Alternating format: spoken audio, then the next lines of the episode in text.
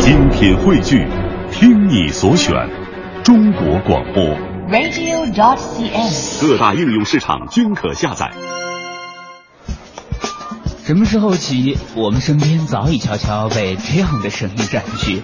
现在什么工作啊？什么时候买房？挣多少钱呀？什么时候结婚呀？交女朋友？今年是不是？现在什么工作啊？不经意间，一种隐形的捆绑将我们牢牢拴住，动弹不得。当我们面临毕业，面对社会，初次来到不熟悉的城市迷茫时，是否还记得小时候心中那无数个天马行空、美丽无比的梦想？我要当艺术家，我要当音乐家，我要我要当科学家。拒绝一成不变的生活，反抗死板无趣的价值观。只有一次的生命，爱上不一样，七彩之夜，属于自己的人生故事，就要留下自己最独特的轨迹。凡尘工作室全新系列，有故事的人，用最真实的故事，展现最精彩的人生。凡尘工作室全新人物访谈系列，有故事的人，节目主持人张云远。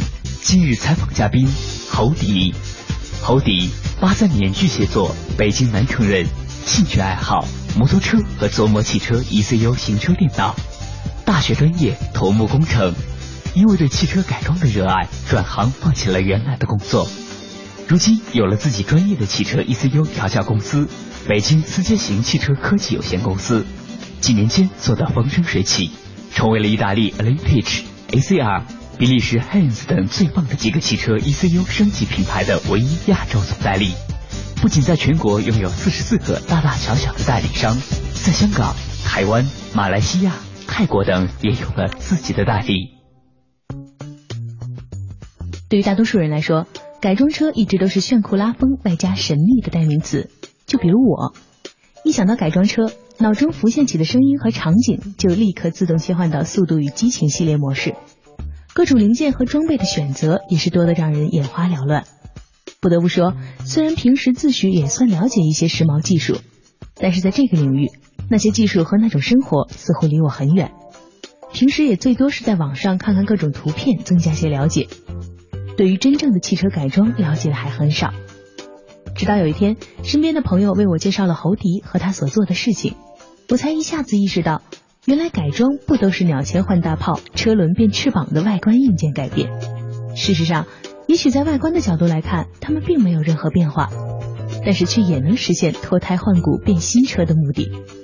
也正是因为这样，侯迪说自己更像是个 IT 技术人员，通过软件的方式让汽车变得更聪明。如果说传统的汽车改装行业从业者已经显得很时尚和拉风的话，侯迪的这番话，无疑让他在我心中的形象又平添了几分智慧和神秘。究竟他怎么实现的让汽车变得更聪明这一目标的？在很多人眼中，时尚神秘的汽车改装行业从业者的生活又是怎样的？带着这些问题，我采访了这个一直试图让汽车变得更聪明的人。最开始接触到最基础的汽车改装是在什么时候？零二零三年那会儿，还真挺早的哈。啊，上大学嘛。也是刚刚拿到那个驾驶本，嗯，父母给买了一台车，嗯，最早那会儿可能比较流行的就是大众的这个宝来，因为那款发动机就是一点八带涡轮增压的那款发动机，当时来说啊，真的是很厉害那款发动机，嗯，就是调教也很就是趋近于这个动力，嗯，那款车当时叫驾驶者之车嘛。这是不是都是你当时在买车之前自己了解的好多？啊、对对对对对，因为这个车当时在改装这个圈里边，就玩改装车的人、嗯、基本上都比较向往这个车。你当时其实就先接触了有汽车改装的这个知识和相关的领域吗？也没有，当时只是学车的时候有朋友之前也有车嘛，然后他先接触这个汽车改装，他就是自己玩嘛、嗯、改装。后来我就觉得这个挺好的，就喜欢这个。嗯。学车，学完车，然后父母给买车，就选了这台宝来嘛。因为这款车当时来说，改装的配件也比较多。这个汽车改装最开始吸引你的地方在哪儿？是因为改装车以后能让这车外观上更漂亮，还是说能够让它有一点什么更不一样的东西？最开始让你觉得感兴趣的那个地方究竟在哪儿呢？玩改装车的人，每个人的对车的要求都不太一样。嗯我呢，不是为了这个外观更好看，嗯主要是为了这个动力更好，就是所谓的推背感更强嘛。嗯。嗯，可能有的人是为了更个性化，嗯。这个车自己改完以后，别人一看到这个车就能认出来，这个车哦，这个车是这个人的。嗯。啊，它比较个性化。我个人来说，就是对外观不太不太在意对对对对，嗯。我主要是喜欢这个动力这方面，对发动机动力。自己开始接触到汽车改装的时候，其实是因为自己拥有了台车嘛，是从一个消费者的角度开始接触的。当时最先考虑到的是做一些什么改变？第一台车买完以后，嗯，我直接第一次换的就是轮毂嘛。听你这个顺序好像是刚刚提到车没多久你就开始了改装了。啊，对对对对对，基本上提车过完磨合期吧，嗯大概嗯有半个月就开始改装了。因为在买车之前就已经接触改装这个东西嘛，因为朋友在改自己的车嘛。就没想让他按照原有的样子弄。啊，对对对对对，在买车之前就已经考虑买哪台车，然后怎么改。嗯，当时就买车之前就已经就想好了，奔着这个要把它改对对对了这个心思弄的。对对啊对对对。那当时有一个自己计划吗？说我想要怎么改？有啊，买车之前就已经计划好了。嗯。先改轮毂，嗯。轮毂好多人可能为了就是为了美观，嗯。但是轮毂的级别分好多种，嗯。有的轮毂可能就是纯为了外观好看，嗯。但是有的轮毂就是让车跑得更快，就是你换一个质量更轻的这种轮毂吧，让这车可能更好的发挥这个车的发动机的动力，就是让车更省劲儿嗯，啊，也能相应达到这个跑得更快。一开始觉得好玩儿，但没想到接触汽车改装之后，发现是一大坑。对，这个大坑是你循环的再去花钱，嗯因为刚接触改装也不太懂嘛，嗯可能花了好多冤枉钱，嗯这个就是重复投资嘛。可能你今天在这个店换了一套轮圈，明天去另外一个改装店。可能那个改装店老板就会说你这个轮毂或者什么东西换的不太适合你这车呀，或者嗯不太适合你的要求。嗯能我的这个东西更适合你，然后自己嗯、呃考虑了一下，然后琢磨了一下，觉得嗯确实是，嗯然后又回去再换一套轮毂，就是重复的去投资嘛。刚开始改装都是这样。在经过了这段之后，其实对整个汽车改装啊，然后对这种自己所要达到的跟这个车之间的磨合的程度，是不是又有了不一样的了解？对啊，因为自己改装就是自自己身临其境，真的去摸这个东西了，然后嗯研究这个东西了，所以一步一步的你就能学到这个里边儿，包括怎么去销售这个东西，嗯然后怎么搭配，让这个东西更适合于这个车，或者让这个车选哪个东西更适合嘛。就是一步一步的自己从听别人建议到开始有自己的想法了。对，是从什么时候开始觉得自己比较懂了？刚接触改装的时候就觉得自己比较懂了，嗯但是其实根本就不懂。嗯每个人都是这样的，嗯就是可能我是消费者，就是我买这个东西就已经认为自己很懂了，嗯其实这里边的水很深，嗯，其实你根本就什么都不懂。在这个过程里面，是不是也挺享受不断的改装车，让自己车变得更不一样的那种感觉？对，改装车主要就是为了个性化这个车嘛，让这个车更适合于自己，嗯，也让别人一眼就能瞅出来这个车就是你的车。那是从什么时候开始觉得这可以将来当成一个正事儿来干的？零七年吧，从你买车也过了五六年，对。五年啊，中间也换了一回车嘛。嗯。零七年考虑想做这行，然后到零八年做上这行，嗯。其实转变也挺大的，嗯。因为中间也大学毕业了，嗯。毕业以后呢，我也是就是按照父母的意愿嗯。去上班嘛，嗯，你大学学什么专业？土木工程，土木工程里边有一个桥梁，嗯。桥梁工程，嗯。当时毕了业也是上班在一家这个国资委的企业嘛，上了一年嘛。我这个工作主要是在外地嗯修这个高速公路和铁路，嗯那会儿比较流行这个叫高铁嘛，嗯那会儿我们就在修高铁。嗯我的这个单位在山西待半年，在内蒙待了半年。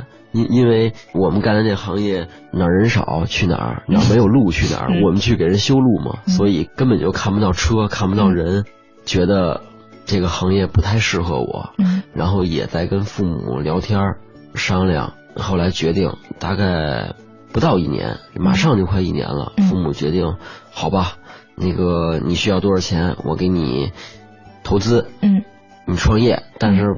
嗯，拿不出很多啊，嗯只是一点点。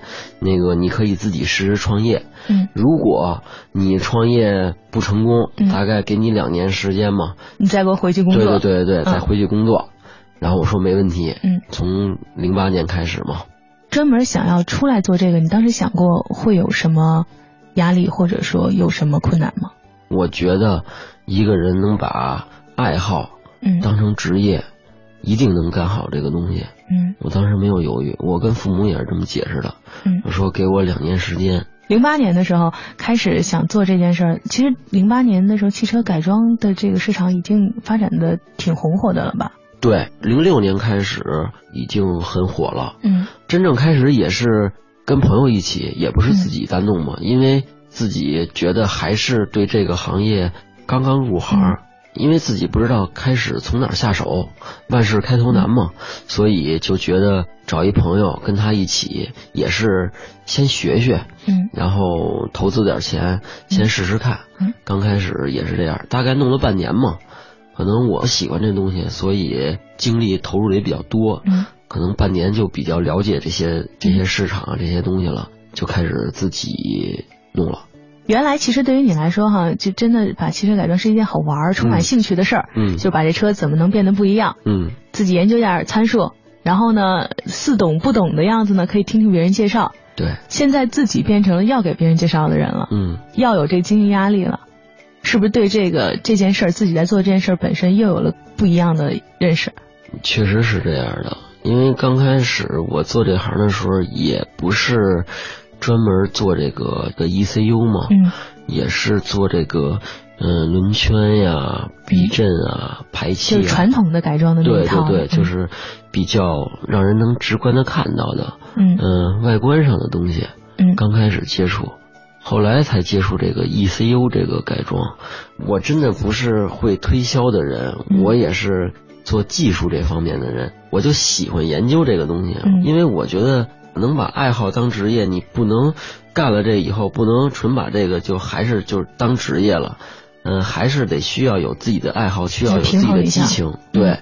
你才能继续的完成这个东西。嗯。我要是整天只为了赚钱，自己不弄这些东西，自己不改自己的车，可能慢慢也就淡了，也就不还不如当时修桥去呢。对对对对对对对,你刚刚提到了 ECU 哈，咱们就开始聊聊这 ECU，嗯，就是这个升级的部分，是从什么时候开始接触到了这个好像似乎让你的车外观没有改变，但是事实上却改变了很多的这么一个汽车发动机编程的这么一套系统呢？我零三年买的车，然后开始改装，零四年就开始接触这个 ECU 了。嗯。当时接触也是别人在做这个东西，当时也也是听别人说完以后，从网上搜集了一些相关的资料，当时基本上在做这个都是国外的一些，国外的一些品牌，嗯。然后也是国内的人或者香港人或者台湾人给引进到这个大陆来，嗯。给一些改装店，嗯。然后让他们去做代理。嗯，你是因为这个契机所以才知道的这件事儿。我在上大学之前，我去那个欧洲，去英国，嗯。我去学习了，主要学语言嘛。嗯。在那边的时候，也接触过汽车改装，嗯。可能最早接触汽车改装是从那儿开始，嗯。因为人家那边汽车改装文化很就是很深了，已经。嗯。当时那边有这个 ECU，但是没有太深入的了解这东西。当时在英国上学的时候，上了半年嘛，嗯。朋友那个带着我去一些改装店，嗯。去看去玩儿，然后我也是当时在找了一家公司嘛，英国的一家那个改装店，我也在人那边上班他的那边改装的文化跟咱们这边去完全不一样，嗯。他们的改装店完全就像咱们这边的一个超市是那种感觉，所有的改装件都挂在墙上。真的就跟咱们的超市一样，有这些那个展架，嗯。架子，然后摆在上边，上面有标签儿，有那个一些简单介绍，还有价格。当时我到那儿以后，我就觉得哇，这个东西太先进了，就是超市嘛，就是你随便选购，然后买完以后去结账嘛，结完账以后可以在他这儿安装，他也有安装车间，嗯。也可以自己拿走，因为国外的改装气氛跟咱国内不一样，它都是客户买完以后，嗯。大部分都是自己在家里，嗯。自己家里有车库嘛，嗯。嗯，自自己己去对自己去安装，他们完全都是自己动手，能学到很多就是汽车的这个知识，嗯。真的是能学到这东西。在咱国内可能是你买了这个东西，在这个店里装，嗯，你只是一个消费者，只是一个在边上看着的人。负责最后付款的那个人就行了。啊对对对对有好多时候你的这个意见的决定都是别人帮你做的。，对对对对，就是你了解不到这个，你换这个东西到底是为了什么？嗯到底是能让这个车有什么动力上，或者是对这性能个对上的改变性能上的改变？嗯在咱们国内，只是我选这个东西，可能我就是喜欢，嗯，我就喜欢这个品牌，要不然就别人说这个好。对对对对，嗯这个差距是很大的。嗯，所以对你来说，那段工作经历应该算是挺好玩的，因为你本身是希望想让它变得不一样，但是突然有有这么一种可能性是，发现可以真的在那样一个环境下，你可以做很多种不同的改变。确实是，它其实像是一个自己打包的一个组合套餐，你可以自己做任何选择。对，可以自己打包，然后也嗯可以有人家打包好的东西，就是我们说的套件嘛。嗯，嗯，汽车的套件有外观的套件，有嗯性能的套件。其实你也说了，那段时间真正工作的那段时间，可以算是打开了你这个视野。但是之后呢，自己又曾经在汽车改装的坑里面，又自己真的切身作为消费者又掉了一回坑。嗯，呃，然后等你认识到，再认识到这个 ECU 的时候，是不是又有了一个不同的观点？就是说，哦，原来可以通过改发动机的程序，可以做到好多不一样的事儿。对。我零四年开始接触 E ECU，真正的接触 ECU 这东西，还是从我自己的车开始嘛。嗯当时，嗯、人家问我还想怎么改这个车，我说我就想提高这个发动机的这个动力嗯功率。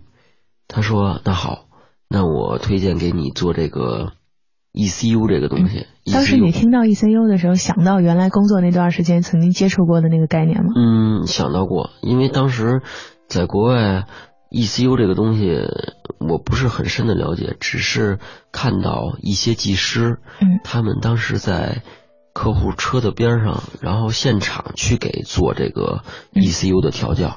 当时我不懂这个是什么东西，只是看他们拿电脑，嗯，摁一些东西，嗯因为调 ECU 当时也是比较深的一个一个嗯行业，就是国外的技师也不会当着你面去让你看这个东西，嗯去学这个东西。我只能看到就是他会拿电脑嗯去摁一些东西，我也不知道对他在干什么。当时只是知道这个是 ECU 的这个升级，所以当时也没很在意这个东西。回到国内以后，自己改装自己的车，然后他们推荐给我说做 ECU，我在网上搜集这个资料嘛。嗯那会儿已经不盲目消费了，就是说这个 ECU 能怎么怎么着，我就去啊，好吧，你去给我弄，我不会，我去先了解对，先了解，我先要知道这个东西是干什么用的，嗯能让我的车达到一个什么效果，究竟它是什么呢？它是一个简称。在国内，当时搜网上也没有这些相关的介绍，只能在国外的一些网站上有这些介绍，嗯但是也是很笼统、很简单的介绍。嗯 E 就代表 engine，就是引擎的意思。嗯、c 就是 center，、嗯也可以叫 control，叫控制。嗯嗯、unit，U 就是 unit，就是单元，嗯它叫发动机控制单元。嗯这个东西是发动机的大脑。嗯。就是支配发动机嘛，嗯。让发动机能更好的工作，让发动机喷油啊、嗯。点火啊这些东西一起来配合。最早汽车都是没有 ECU 的，嗯。它都是机械控制的。现在都叫电喷嘛，电子燃油喷射系统。嗯。什么叫电子燃油喷射系统？其实就是说的这套 ECU 这套东西，嗯。是纯靠电子电气化控制来嗯管理你的那个发动机。嗯。原来叫化油器，嗯。它没有现在的什么喷油嘴儿啊嗯、节气门啊，等于喷油嘴儿、节气门都是电子的，都是用电脑控制的。嗯。原来叫化油器，是纯靠机械式控制。嗯原来的节气门也是机械控制。为什么现在要用这个电子燃油喷射系统，取消这个化油器的这个机械式控制系统？主要是为了尾气排放。现在车这么多，肯定是一步一步让这个尾气排放更好。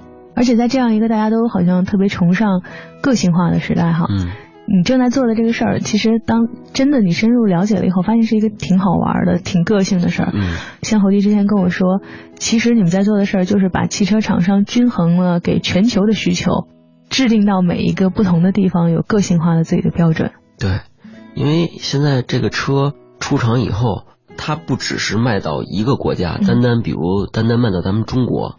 比如那个大众啊、奥迪啊这些品牌，它都是国际的品牌嘛，大品牌，它是卖到全球所有的国家，包括可能比咱们油品更差的国家，嗯，或者气温更高的国家、海拔更高的国家，出厂设置它首先是为了发动机寿命，第二是为了尾气排放，嗯，第三才是为了这个发动机的功率输出，嗯，它会把这个发动机的原厂功率。不会压榨到最最大，是为了适应全世界各个国家的标准。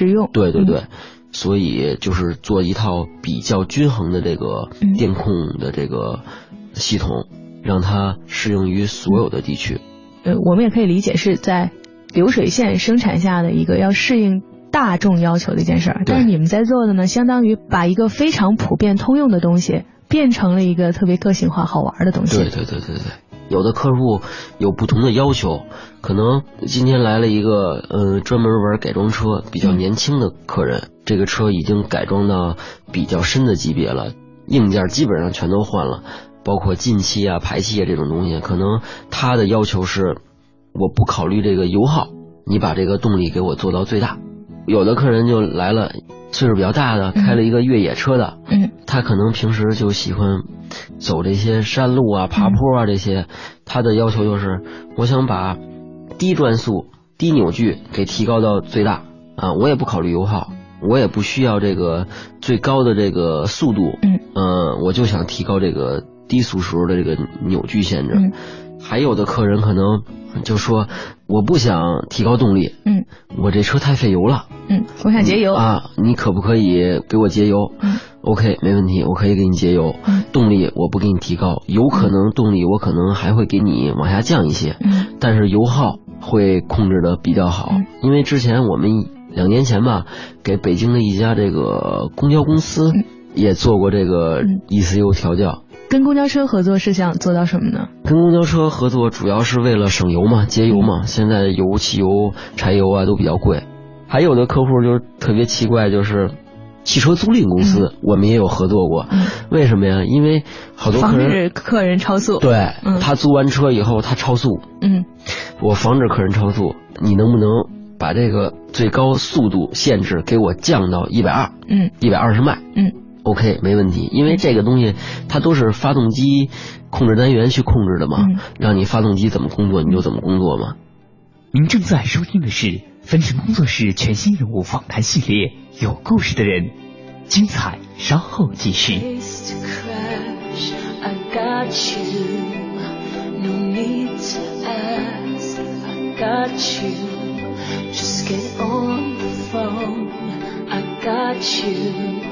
Come and pick you up if I have to. What's weird about it is we're right at the end. Mad about it, just figured it out in my head. I'm proud to say I got you.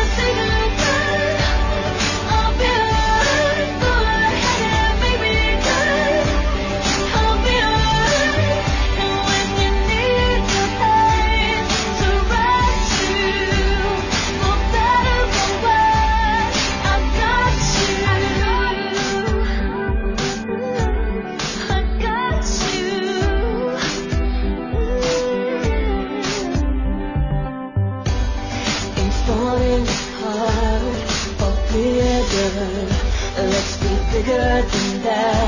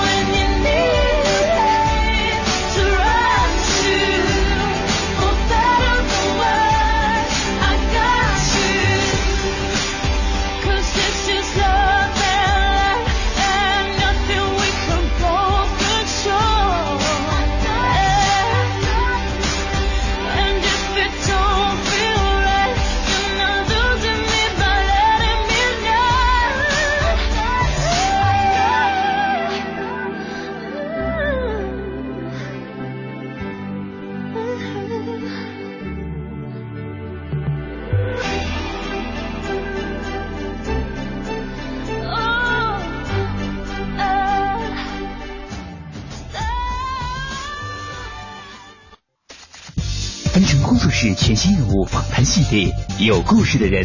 节目主持人张云远，今日采访嘉宾侯迪。侯迪，八三年巨蟹座，北京南城人，兴趣爱好摩托车和琢磨汽车 ECU 行车电脑。大学专业土木工程，因为对汽车改装的热爱，转行放弃了原来的工作。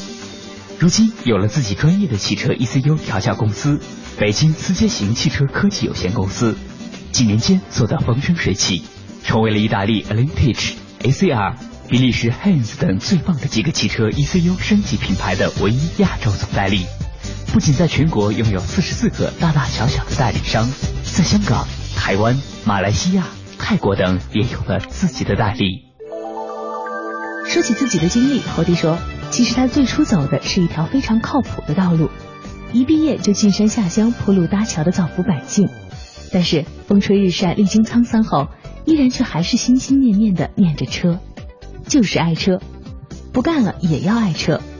当过发烧友，也干过改装店，可是总觉得总有那么一步之遥不够尽兴。突然有一天，他遇见了足以改变自己人生的爱人——汽车 ECU，突然才意识到了。这才是我的菜。于是就这样，他开始了自己一路摸索的 ECU 发展之路。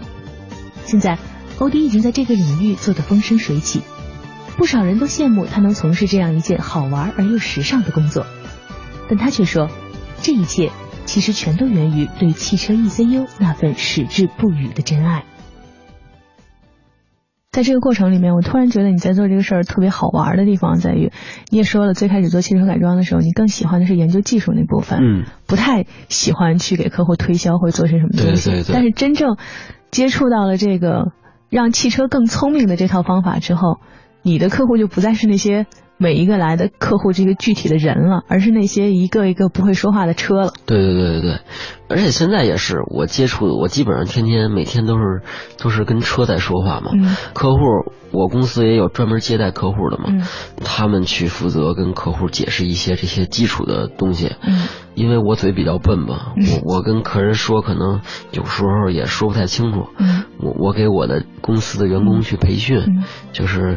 基础一些客户来能问到的你东西，我都会给他们做培训，他们去给客户解释。但是有一些高端的一些客户，可能玩车时间更长，就是了解 ECU 比较多的这些，就得你亲自对对对，就就得我亲自给他解释。尤其是你现在这个在接触了 ECU 之后，哈，好像也变成了你当时去实习的时候，你看到那些高级技师在做的很神秘的事情了，好像是。给大家开了另一个一个新世界的大门。原来你在做改装的时候，到底是什么零件，我是能一一目了然的看到的。现在到你那儿去，可能就是一个个电脑，然后再控制，在做些什么呢？好像有点知道，又不太知道。对，因为我们主要做的是软件，嗯汽车有硬件改装，软件改装，软件改装就说的就是我们这个 ECU 调教这个行业，相当于。汽车的大脑给汽车洗洗脑，我好多朋友都跟我说说我是侯大夫，就是专门给汽车治这个对治治这个大脑的。现在我们这行业也做的人越来越多了，但是做的比较专业、比较精的不太多。一般做我们这行业呢，基本上都是改装店。有改装硬件，然后也是代理国外的一个品牌嘛，拿到自己这儿，其实说白了也是在卖这个产品，在推销。他不是专攻这个东西，去研究这个东西。我们公司是专门研究这个东西，怎么让它来。更适合于我的客户，嗯，我客户来，他有什么要求？怎么能让这个东西能达到客户完全达到客户的要求？我们也是在就专门去研研究这个东西，我们不再去弄别的东西，主要是研究这个 ECU 这个里边的这个软件，因为现在这个汽车发展的越来越快，嗯，发动机控制单元也是更新的速度越来越快，嗯。不专门去研究这个东西，我们也是跟国外的一些公司去合作嘛，也是去平时没事去探讨研究这个东西。因为老外那边他接触不到咱们中国这这些客户，中国这些需求，车呀，还有他们的使用的这些条件啊，油品，只能是靠我反馈。嗯，比如一个客户车来写进去程序以后，客户试车，嗯车会有什么问题？嗯嗯，或者客户有有什么没达到客户的要求，我们反馈给国外技师，嗯国外技师跟我们多次的沟通，嗯，会慢慢慢慢慢慢能达到客户的要求。不断的把两边的经验沟通，对，然后在这个过程当中，其实实现了你最初对汽车改装的觉得好玩的地方，就是让每辆车都变得不一样。对我现在也不单单只用那个国外技师的这些数据嘛，我现在也在自己开发一些数据，嗯。自己做测试。我现在也自己在，嗯、研究，跟国外技师也在学习，因为每年也去培训嘛，嗯。国外去学习怎么去调这个车，嗯。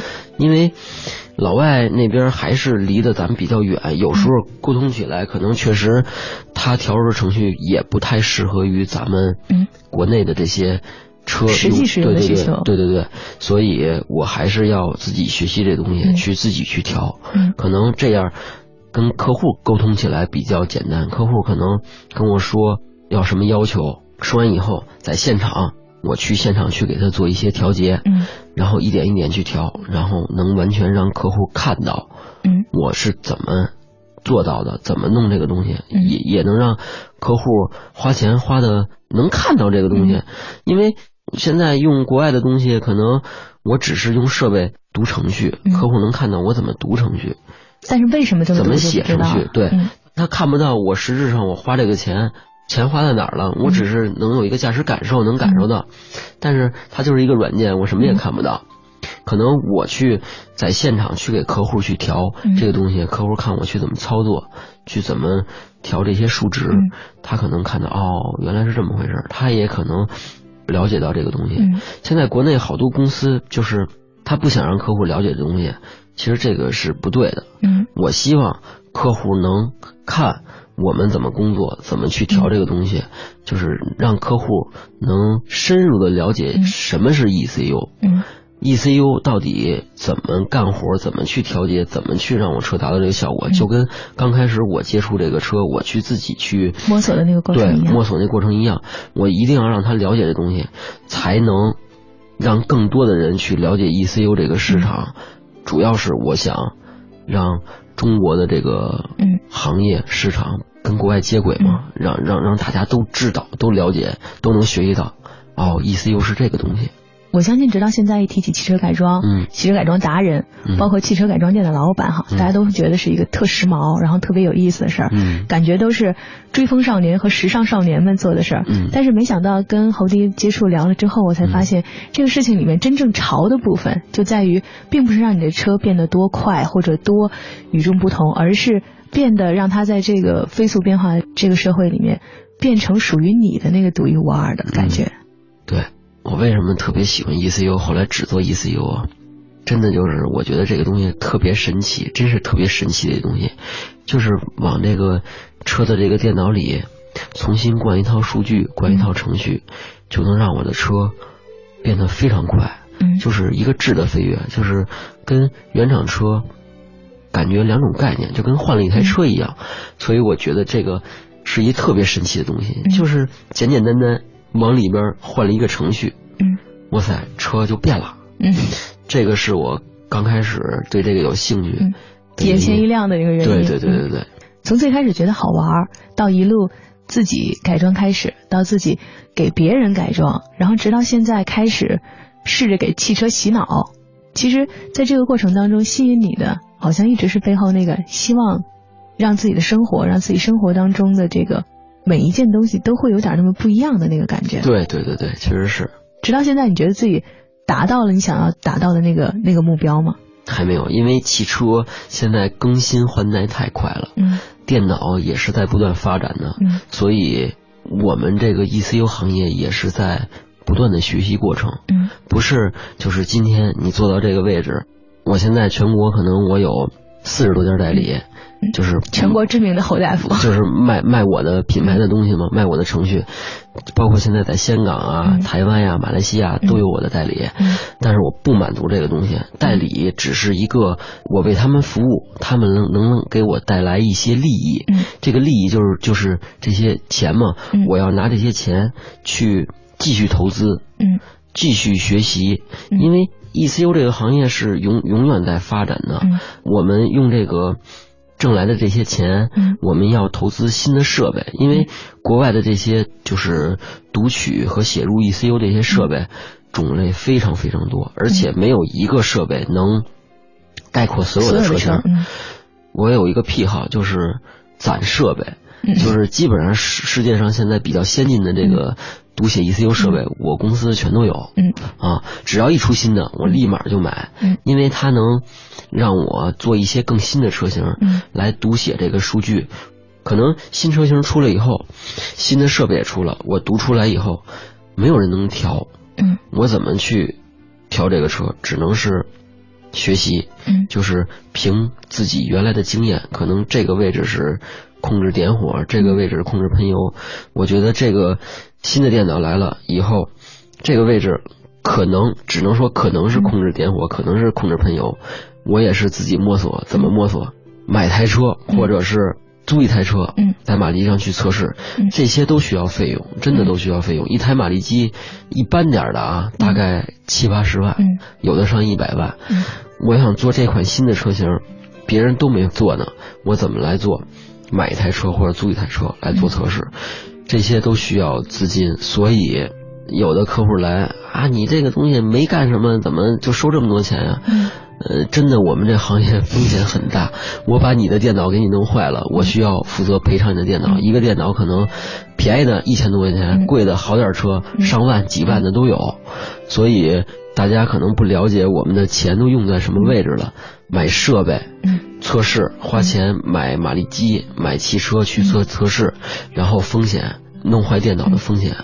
其实我觉得你现在想做的事儿啊，特别好玩的地方在于，本来你做的事儿比较潮的部分呢，嗯是那属于那一小撮人的那个挺另类的癖好，嗯把车变得不一样。但是你现在想做的，好像你心里有一个更大的愿望，是把这件事儿变得更潮的部分是，它不再属于那一小撮，将来也许它属于每一个人，对给你每一个人的车都穿上一个变超人的小斗篷。对，在国外确实是这样的。现在在国外，基本上每台车出厂，包括就我见过那会儿我在国外上学的时候，嗯。就是我见过一个新提车的车主，直接就去这个改装店去把嗯。ECU 给写了，嗯。什么都没改。